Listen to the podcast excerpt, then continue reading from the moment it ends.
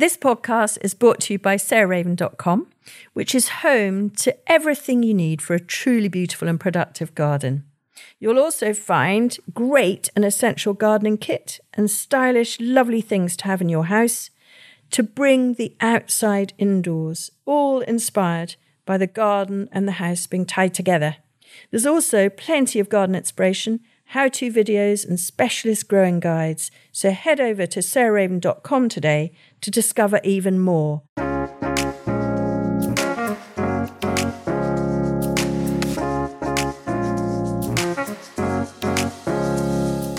Welcome to Grow, Cook, Eat, Arrange, the podcast of me, Sarah Raven, and various different guests.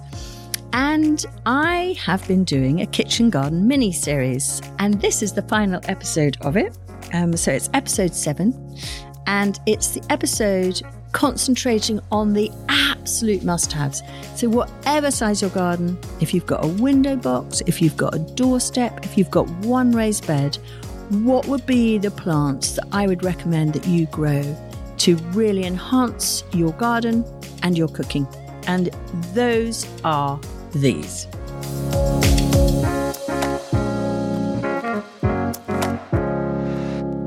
Ever with me, and you can refer back if you want to hear more about this to early in the series, I divide between August and April and between April and August.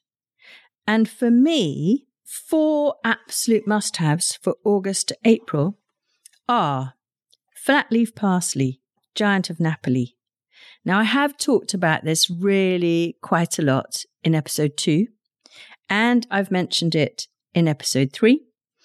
And in fact, I think I mentioned it in episode four. So I'm not going to mention it again. I just need it to be here because it is absolutely the one plant that if I was only going to grow one plant throughout the year, it would be flat leaf parsley, giant of Napoli. It's easy to grow. It's incredibly durable to harvest, i.e., you can pick it every day of the year. It's very hardy. It can grow under frost or snow. I tend to, in the hot summer months, I have a bottle in the door of my fridge with a little bit of water in the bottom, and I just put the stems of my flat leaf parsley in the fridge, and it will last five or six days like that. So I don't even have to go out and pick it every day but I use it in copious quantities and I passionately recommend that is I to me my number one edible plant to grow whatever month of the year it is. Number 2 again I have already mentioned in quite a lot of detail which is chard and I actually talked about that in episode 5 which was in my favorite veg. So listen back to that maybe but you definitely want the white stem variety, which is called Swiss chard. And there's one key thing with that is it's actually two vegetables in one. When you first harvest it, bring it in and with a sharp knife, split the white stem from the leafy green. And you just do that, jump, jump, like that, down one side of the stem, back the other side of the stem, and you've separated it. And the stem takes about five to six minutes to get soft to the point of a knife whereas the green takes just over half that. So what I do is I would have a big pan of salt and water with a rolling boil and in go the stems. And then after three minutes, I put the greens over the top. And that's if I'm cooking them together. And I do that an awful lot. I use it for a pasta sauce with creme fraiche and nutmeg. I use it in a bechamel sauce with a gratin with lots of parmesan. I was brought up on it on the west coast of Scotland with roast mutton. It's absolutely fantastic. It's wonderful with lemon. It's wonderful with nutmeg. It's wonderful with parmesan. It's wonderful with black pepper. It's a really all round good egg. And um, so definitely that would be my next. And it looks great too. So it needs quite a deep pot. So 30 centimeter pot, just three plants in a sort of 40 centimeter diameter pot and that will keep you in delicious things to eat from a very small space. The next one between August and April would undoubtedly be the more compact kale than um, my favorite of all, which is called Redbor. But Redbor can get up to almost a meter. So it's quite tall, really fantastic for a whopper pot. But for a slightly smaller pot, I would go for curly scarlet. and it's got this wonderful, looks very like Redbor, rich crimson leaf and a slightly sort of purply stem. And I've got lots of recipes for how to use that, but it's classic that you can pick it.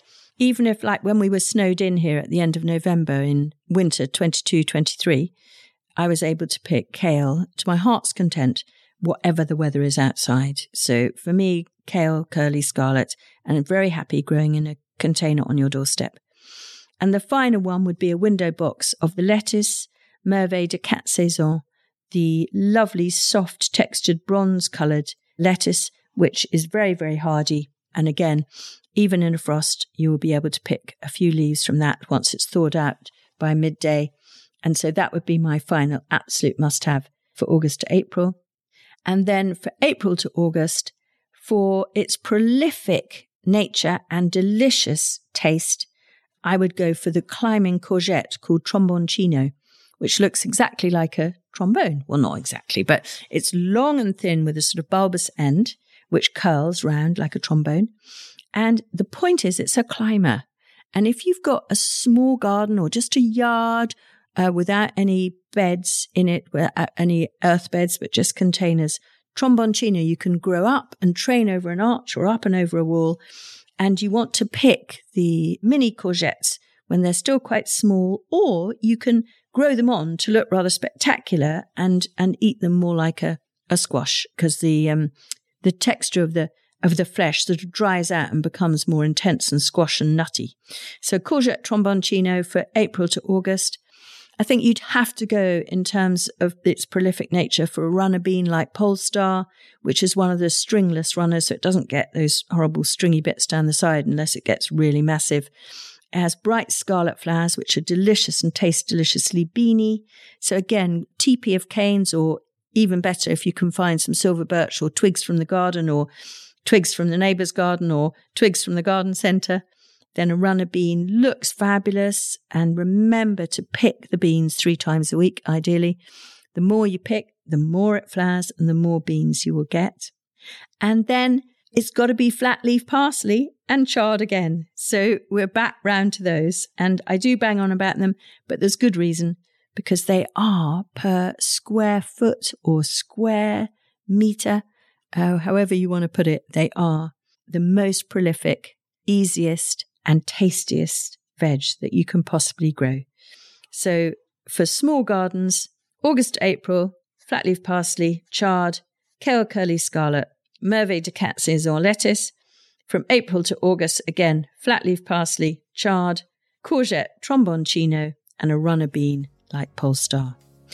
And that's it. So I hope this mini series has given you a good kind of galvanizing call to arms to think that there's still time to sow these veg that's going to feed you all the way through from August till April and particularly you have a greenhouse, please don't leave it empty as the tomatoes come out. Fill it with lots of these delicious things. And, you know, there's so many more once you've discovered these, you know, all the different brassica, uh, lovely stir fry and salad greens like mizunas and mustards. There's lots, lots, lots more. So use this as the year and the moment in the year to really get going with having delicious things to eat just outside your back door.